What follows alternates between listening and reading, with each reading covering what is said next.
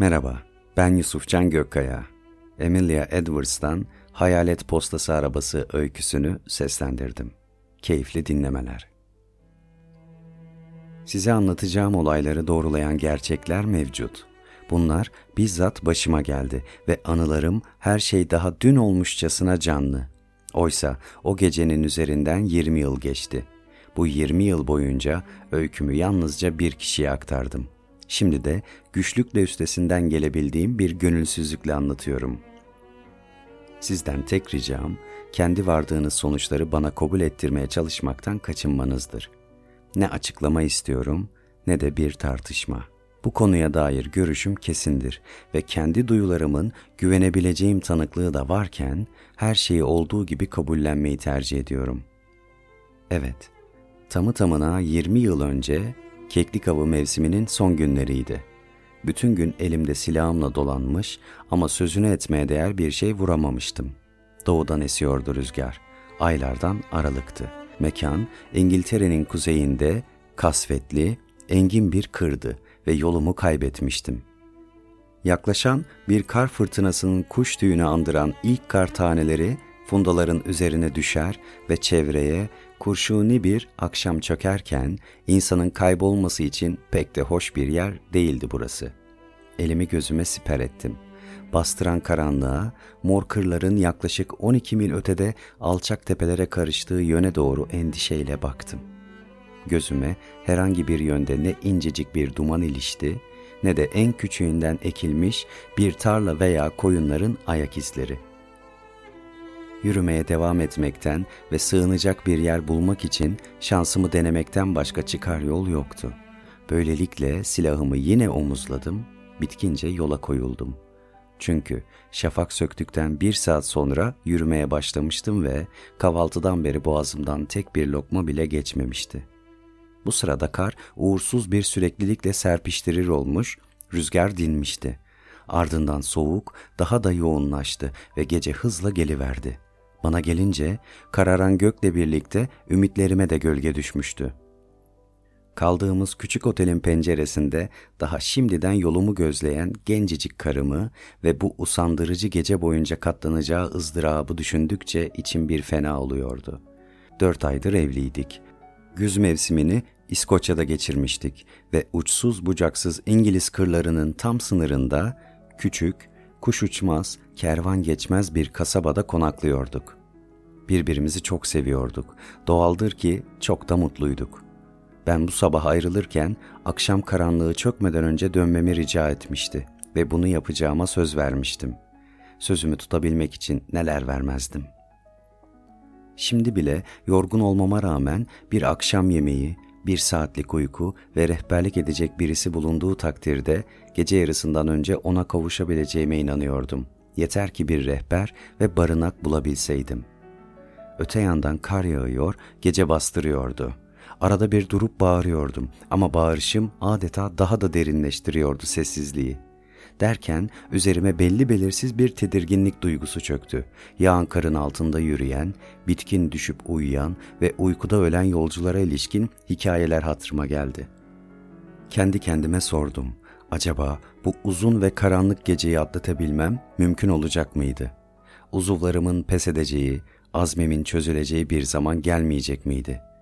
Benim de ölüm uykusuna yatmamın gerekeceği bir zaman. Ölüm. Ürperdim. Önümde öylesine parlak bir hayat uzanırken şimdi ölmek ne kadar da zor geliyordu. Sevgilim için de çok zor olacaktı. O ki kalbi sevgi dolu. Ama bunları düşünmemeliydim. Bu düşünceleri zihnimden kovmak için gene bağırdım. Daha uzun süre ve daha kuvvetlice. Ardından şevkle kulak kesildim.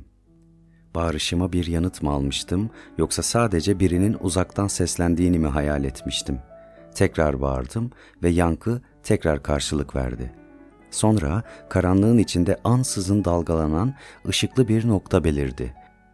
Kayıyor, kayboluyor, gitgide büyüyüp parlaklaşarak hareket ediyordu. Ona doğru olanca hızımla koştum ve büyük bir sevinç içinde elinde fener olan yaşlı bir adamla yüz yüze geldim. Tanrı'ya şükürler olsun çığlığı koptu dudaklarımdan istemsizce. Adam gözlerini kırpıştırdı, kaşlarını çattı ve yüzüme dikkatle baktı. Ne için diye homurdandı suratını asarak. Şey, seni karşıma çıkardığı için. Karda kaybolacağımdan endişe etmeye başlamıştım. Eh, insanlar kimi vakit bu civarlarda kaybolurlar. Eğer Tanrı'nın isteği buysa, senin de diğerleri gibi kaybolmana ne engel olabilir? Eğer Tanrı ikimizin beraberce kaybolmamızı buyurduysa, buna itaat etmeliyiz diye yanıtladım. Ama yanımda sen olmadan kaybolmaya niyetli değilim dostum. Şu anda Wolding'den ne kadar uzaktayım? Neresinden baksan 20 mil. Peki ya en yakın köy? En yakın köy White köyüdür ve orası da diğer yönde, 12 mil mesafede. Madem öyle sen nerede oturuyorsun? Fenerini belli belirsiz sallayarak şuracıkta dedi. Herhalde eve dönüyorsundur. Belki. O zaman ben de seninle geliyorum. Yaşlı adam başını salladı ve düşünceli bir tavırla burnunu fenerin kulpuna sildi. İşe yaramaz diye homurdandı. O seni içeriye almaz. Yapmaz bunu. Bunu göreceğiz diye yanıtladım hemen. Kimmiş o? Efendi. Kimmiş efendin? Aldığım damdan düşme cevap bu seni ilgilendirmez oldu. Pekala, pekala. Sen yolu göster. Ben de efendinin bana bu gece için yatacak bir yer ve yiyecek bir şeyler vermesini sağlayayım. Eh, bir deneyebilirsin.'' diye mırıldandı gönülsüz rehberim ve hala başını sallayarak, masallardaki cüceler gibi topallayarak yağın karın içinde yürüdü. Karanlıkta olduğundan daha büyük görünen bir evin silüeti belirdi ve öfkeyle havlayan koca bir köpek fırladı dışarı. Ev bu mu diye sordum. Ya ev bu, otur bey dedi ve ceplerinde anahtar aramaya koyuldu. Onun arkasına yaklaştım.'' İçeri girme fırsatını kaybetmek istemiyordum ve fenerden vuran küçük dairesel ışıkta kapının tıpkı bir zindan kapısı gibi demir çivilerle perçinlenmiş olduğunu gördüm. Derken adam anahtarı çevirdi. Onu bir kenara etip eve daldım. İçeri girince merakla çevremi kolaçan ettim ve kendimi çatısı kirişli koca bir holde buldum. Bu yerin değişik amaçlara hizmet ettiği apaçık ortadaydı.'' Bir köşeye tıpkı bir ambardaki gibi tavana kadar mısır yığılmıştı. Diğer köşeye ise un çuvalları, tarım aletleri, fıçılar ve her cinsten lüzumsuz eşya istiflenmişti. Başımın üzerindeki kirişlerden dizi dizi jambonlar, tuzlanmış domuz etleri ve kışın kullanılmak üzere kurutulmuş deste deste otlar sarkıyordu. Orta yerde üzerine kirli bir örtü atılmış koskoca bir nesne vardı neredeyse kirişlerin yarısına kadar yükseliyordu. Örtünün bir ucunu kaldırınca hayretler içinde bunun dört küçük tekerleği olan kaba bir platforma monte edilmiş, şaşırtıcı boyutlarda bir teleskop olduğunu gördüm. Teleskopun tüpü boyalı tahtadan yapılmıştı ve yine kabaca şekillendirilmiş madeni şeritler geçirilmişti etrafına. Loş ışıkta tahmin edebildiğim kadarıyla aynasının çapı en azından 40 santim olmalıydı aleti tetkik edip bunun alaylı bir cam ustasının elinden çıkma mı olduğunu kestirmeye çalışıyordum ki tiz sesli bir zil çaldı. Rehberim yüzünde habis bir sırıtışla bu senin için dedi. Odası şurada. Salonun diğer ucundaki alçak, siyah bir kapıyı işaret etti. Salonu boydan boya geçtim. Kapıyı biraz gürültüyle çaldım ve bir davet beklemeksizin içeriye giriverdim üstü kağıt ve kitap dolu bir masadan beyaz saçlı, iri yarı bir ihtiyar doğruldu ve yüzünde sert bir ifadeyle önüme dikildi. ''Siz kimsiniz?'' diye sordu. ''Buraya nasıl geldiniz? Ne istiyorsunuz?'' Dava vekili James Murray. Kır boyunca yayan yürüyerek, yiyecek, içecek ve istirahat. Adam gür kaşlarını kaldırdı. Ardından uğursuzca kaş çattı. Burası han değil dedi kibirli. Jacob bu yabancıyı içeriye almaya nasıl cüret edersin? Onu içeri ben almadım diye homurdandı diğer ihtiyar. Beni kır boyunca takip etti. Sonra da kapıyı omuzlayıp benden önce eve girdi. 1.85'lik bir adamla başa çıkamam ya. Söyleyin beyefendi, hangi akla evime zorla girdiniz?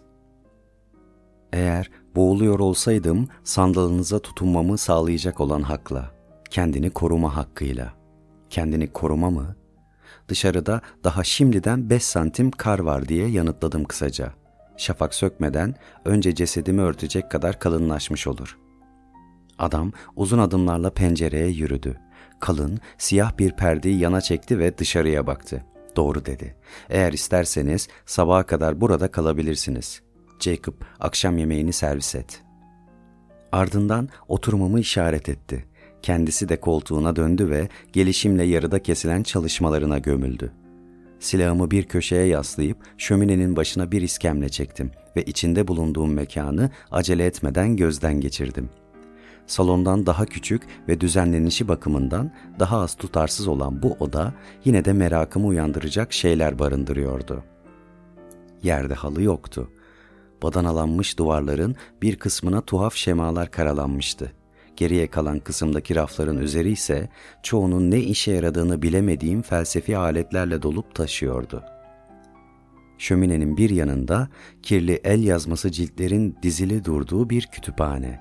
Öbür yanında ise orta çağ özgü azizlerin ve şeytanların boyalı oymalarıyla süslenmiş küçük bir ork vardı.''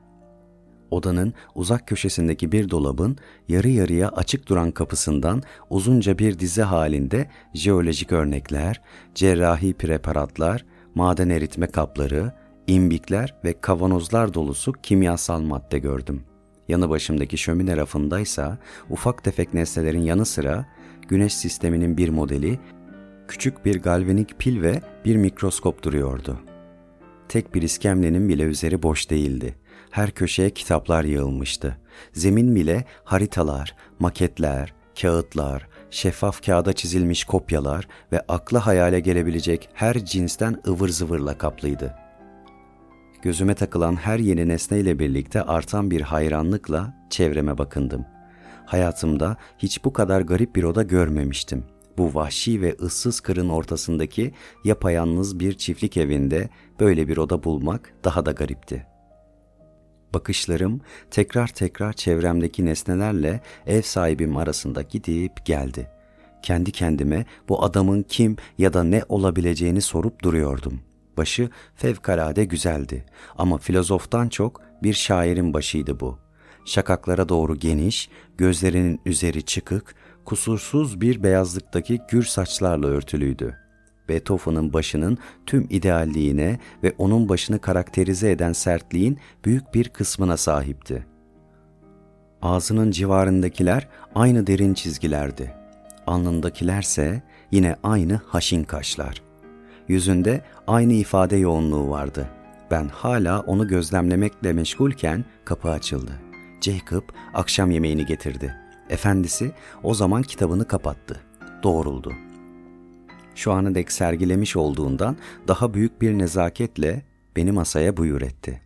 Önüme bir tabak jambonlu yumurta, bir somun esmer ekmek ve harika bir şişe şeri konmuştu. Size sadece en mütevazisinden çiftlik yiyecekleri sunabiliyorum beyefendi dedi ev sahibim. Eminim ki iştahınız kilerimizin kusurunu telafi ettirecektir.'' Daha şimdiden yemeklerin üzerine saldırmış ve açlıktan kırılan bir avcının şevkiyle ona itiraz edip daha önce hiç bu kadar nefis şeyler tatmadığımı söylüyordum.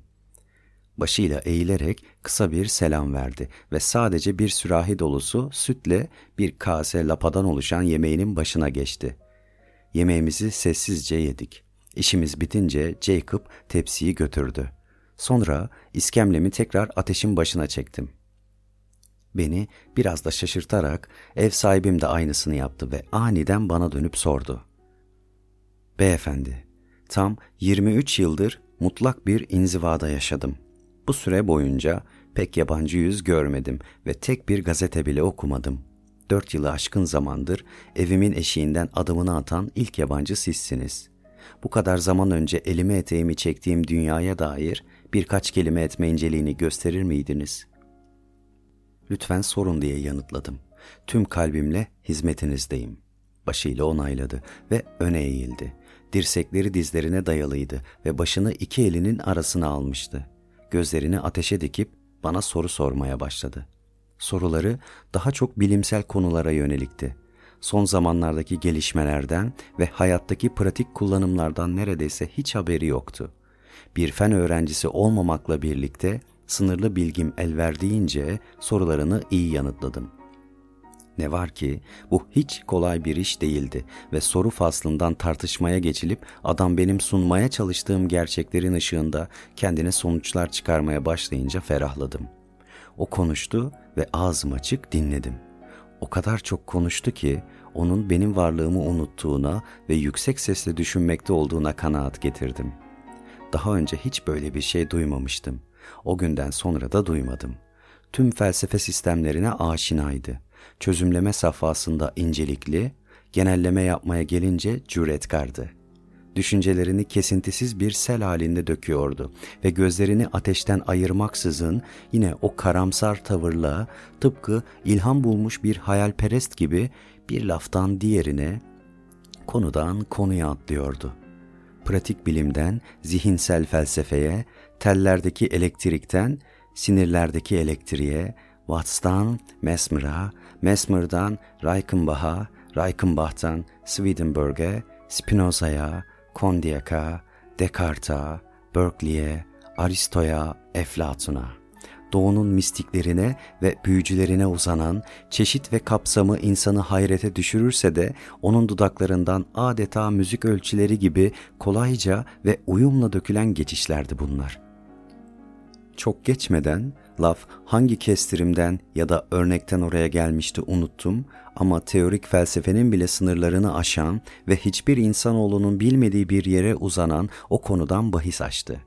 Ruhtan ve tutkularından, tinden ve onun gücünden, altıncı histen, kehanetlerden, her çağda kuşkucuların yatsıyıp safların inandığı, hayalet, hortlak ya da doğa ötesi varlık adlarıyla anılan olgulardan dem vurdu. Dünya dedi. Kendi dar yarı çapının dışında kalan her şeyden gitgide daha çok kuşku duyar oldu. Bilim adamlarımız da bu ölümcül eğilimin başını çekiyorlar. Deneylerle ispatlanamayan her şeye masal gözüyle bakıp dudak büküyorlar. Laboratuvarda ya da otopsi odasında teste tabi tutulamayan her şey onlar için yanlış. Hayaletlerden başka hangi batıl inanca karşı böylesine uzun ve inatçı bir savaşa girişilmiş ki? Acaba hangi batıl inanç böylesine uzun süredir bu kadar sıkı şekilde insanların zihnindeki yerini korumuş?'' Bana fizikte, tarihte veya arkeolojide bu kadar çok insanın şahitliğiyle desteklenen bir başka gerçek gösterin. Her iklimin, her çağın, her ırkın insanları inanmışlardır hayaletlere. Eskilerin en ağır başlı bilgesi de, günümüzün en kaba vahşisi de. Hristiyanı, paganı, panteisti, materyalisti, tümü. Oysa bu yüzyılın düşünürleri bu olguya çocuk masalı diye bakıyorlar.'' İkincil derecedeki kanıtlar onların terazisinde bir tüy kadar ağırlık etmiyor. Fiziğin çok değer verdiği sebep sonuç karşılaştırması hayaletler söz konusu olduğunda değersiz ve güvenilmez bulunuyor. Sözüne güvenilir şahitler bir mahkeme önünde ne kadar etkili olursa olsun bu konuda hiçbir işe yaramıyor. Bunu ilan etmeden önce duraksayanlar şarlatan olmakla itham ediliyor. Buna inananlarsa ya hayalperest ya da budala. Acı sözlerde söyledikleri ve konuştuktan sonra birkaç dakika sessizce içine kapandı. Şimdi başını kaldırmıştı. Farklı bir ses ve tavırla ekledi. Ben, beyefendi, duraksadım, soruşturdum, inandım ve kanaatimi dünyaya duyurmaktan çekinmedim. Ben de hayalperest damgası yedim. Çağdaşlarım beni alaya aldılar. Beni hayatımın en iyi yılları boyunca onurla emek verdiğim bilim alanından yuhlayarak defettiler. Bunlar tam 23 yıl önce gerçekleşti. O günden bu yana şu anda gördüğünüz şekilde yaşadım. Ben nasıl dünyayı unuttuysam dünya da beni unuttu. İşte hikayemi duydunuz. Çok üzünlü bir hikaye diye mırıldandım. Ne demem gerektiğini bilemiyordum. Çok sıradan bir hikaye diye yanıtladı. Ben sadece gerçeği söylediğim için acı çektim. Tıpkı benden önce yaşamış daha iyi ve daha bilge insanların da yaptığı gibi. Sanki sohbeti sonlandırmak arzusundaymış gibi kalktı. Pencereden dışarı baktı. Perdeyi örtüp ateşin başına gelirken kar yağışı durmuş diye belirtti. Durmuş mu diye bağırdım hevesle ayağa fırlarken. Ah keşke mümkün olsaydı ama hayır. Hiç ümit yok. Eğer kırda yolumu bulabilseydim bile bu gece 20 mil yol yürüyemezdim. Bu gece 20 mil yol yürümek mi? diye tekrarladı ev sahibim. Nedir aklınızdan geçen? Karım diye yanıtladım sabırsızca. Yolumu kaybettiğimi bilmeyen ve şu anda heyecan ve korkuyla yüreği parçalanan genç karım. O nerede? Wolding'de, 20 mil uzakta. Wolding'de diye yankıladı düşünceli düşünceli. Evet, mesafenin 20 mil olduğu doğrudur. Ama gerçekten de önümüzdeki 7-8 saati burada geçiremeyecek kadar kaygılı mısınız? Evet, öyle kaygılıyım ki şu an bir at ile rehber için 10 gine verirdim. Dileğiniz çok daha ucuza yerine getirilebilir dedi gülümseyerek. Kuzeyden gelen ve Wolding'de atları değiştiren posta arabası buranın 5 mil uzağından geçer. Yaklaşık 1 saat 15 dakika sonra belli bir kavşakta olacak. Eğer Jacob size kır boyunca eşlik eder de eski posta arabası yoluna çıkarırsa sanırım yolun yenisiyle kesiştiği yeri bulabilirsiniz. Kolaylıkla ve memnuniyetle. Adam tekrar gülümsedi. Zili çaldı. Yaşlı uşağa emir verdi. Sonra kimyasal maddeleri sakladığı dolaptan bir viski şişesiyle şarap kadehi aldı. Konuştu. Kar tabakası kalın. Bu gece kırda yol almak için güç olacaktır. Yola çıkmadan önce bir bardak içkiye ne dersiniz? İçkiyi reddetmeye kalktım ama ısrar etti. Ben de içtim. İçki gırtlağımdan aşağı sanki sıvı bir ateşmişçesine indi ve neredeyse nefessiz kaldım. Serttir dedi ama içinizi sıcak tutar. Artık boşa geçirecek vaktiniz yok. İyi geceler. Ona konukseverliği için teşekkür ettim. Daha ben sözümü bitirmeden arkasına dönmeseydi elini de sıkacaktım. Sonra salon boyunca yürüdüm. Jacob arkamdan dış kapıyı kilitledi ve uçsuz bucaksız beyaz kırlardaydık. Rüzgar dinmiş de olsa havada hala acı bir soğuk vardı. Üzerimizdeki kara gök kubbede tek bir yıldız bile ışıldamıyordu. Ayaklarımızın altında hızla çatırdayan kar dışında gecenin ağır durgunluğunu bozacak hiçbir şey yoktu. Bu görevi pek de cani gönülden karşılamayan Jacob elinde feneri, ardında gölgesi, ayaklarını sürüye sürüye yürüyordu. Ben de silahım omzumda çene çalmaya en az onun kadar isteksiz peşi sıra geliyordum. Aklımda ev sahibim vardı. Sesi hala kulaklarımda çınlıyordu. Hayal gücüm hala onun güzel sözlerinin tutsağıydı. Fazlasıyla endişeli zihnimin bütün o tümceleri, sözleri, sayısız canlı imgeyi ve görkemli muhakemeyi tam onun ağzından çıktığı şekliyle bugün bile anımsamasına hayret ederim. İşittiklerim üzerine kafa yorup yer yer eksik kalan halkaları tamamlamaya çabalarken dalgınca gözüm dünyayı görmeden rehberimin adımlarını takip ediyordum. Jacob şimdi bana sadece birkaç dakika geçmiş gibi geliyordu, aniden durmuştu ve bana döndü. İşte yolun orada. Taş duvar sağında kalsın. Yolu şaşırmazsın. Öyleyse bu eski araba yolu. Ya eski araba yolu. Peki kavşağa varmadan önce ne kadar yolum var? Neredeyse üç mil. Cüzdanımı çıkarınca birden dili çözülüverdi. Yol yaya yürüyenler için rahattır dedi. Ama kuzeyden gelip giden at arabaları için fazlaca dik ve dardır. İşaret levhasına yakın korkulukların kırılmış olduğu yeri göreceksin. Kazadan beri hiç tamir edilmedi. Ne kazası? Eh, gece posta arabası dost doğru aşağıdaki vadiye uçtu. Rahat bir 20 metre ve dahası. Koca ilçedeki en kötü yolda. Korkunç. Kaç kişi öldü? Hepsi. Dördü ölü bulundu. Diğer ikisi de ertesi sabaha çıkamadılar. Ne kadar önce olmuştu bu olay? Tam dokuz yıl. İşaret levhasının yanı mı demiştin? Aklımdan çıkarmam. İyi geceler. İyi geceler beyefendi ve de teşekkürler. Jacob yarım altını cebine indirdi. Eliyle şapkasına dokunurmuş gibi yaptı ve ağır adımlarla geldiği yolu gerisin geri döndü. Fenerin ışığı bütünüyle kayboluncaya değin bekledim. Sonra kendi yolumu tuttum. Üzerime çöken zifri karanlığa rağmen işin en ufak bir güçlüğü bile kalmamıştı. Taş duvarın kenarlarından karların ölgün pırıltısında gayet rahat seçiliyordu. İşitecek sadece kendi ayak seslerim varken ne kadar da sessiz geliyordu çevre. Ne kadar sessiz ve yalnız. İçimi nahoş bir yalnızlık duygusu bürümüştü. Hızımı arttırdım. Mırıldanarak bir şarkı tutturdum. Kafamda koca koca rakamları topladım ve bileşik faiz hesapları yaptım. Lafın kısası, az öncesine kadar dinlemiş olduğum o ürpertici spekülasyonları aklımdan çıkarmak için elimden geleni denedim. Bir nebze başarılı da oldum bunda. Bu sırada gece havası gitgide soğumuştu ve ne kadar hızlı yürürsem yürüyeyim kendimi sıcak tutamıyordum. Ayaklarım buz kesmişti. Ellerim hissizleşmişti ve silahımı mekanik bir şekilde kavramıştım. Nefes alışım bile güçleşmişti. Sanki sakin bir kuzey yolunda yürüyor gibi değil de devasa alplerin zirvelerine tırmanıyor gibiydim. Bu son belirti az sonra öyle ızdırap verici bir hal almıştı ki birkaç dakika mola verip sırtımı taş duvara yaslamaya mecbur kaldım.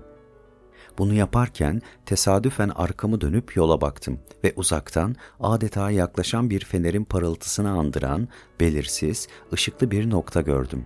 Yüreğime su serpildi. İlk başta bunu Jacob'ın ayak izlerimi takiben beni izlediğine yordum. Ama ben daha bu tahmini yürütürken bile ikinci bir ışık beliri vermişti. Besbelli ilkiyle paralel konumda, aynı hızda yaklaşan bir ışıktı bu. Bir at arabasının terk edildiği ve tehlikeli olduğu iddia edilen bir yolu kullanması garip de görünse, bunların şahsi bir taşıda ait olduğunu anlamak için ikinci kez düşünmem gerekmedi. Bununla birlikte hakikaten şüphe edilemezdi.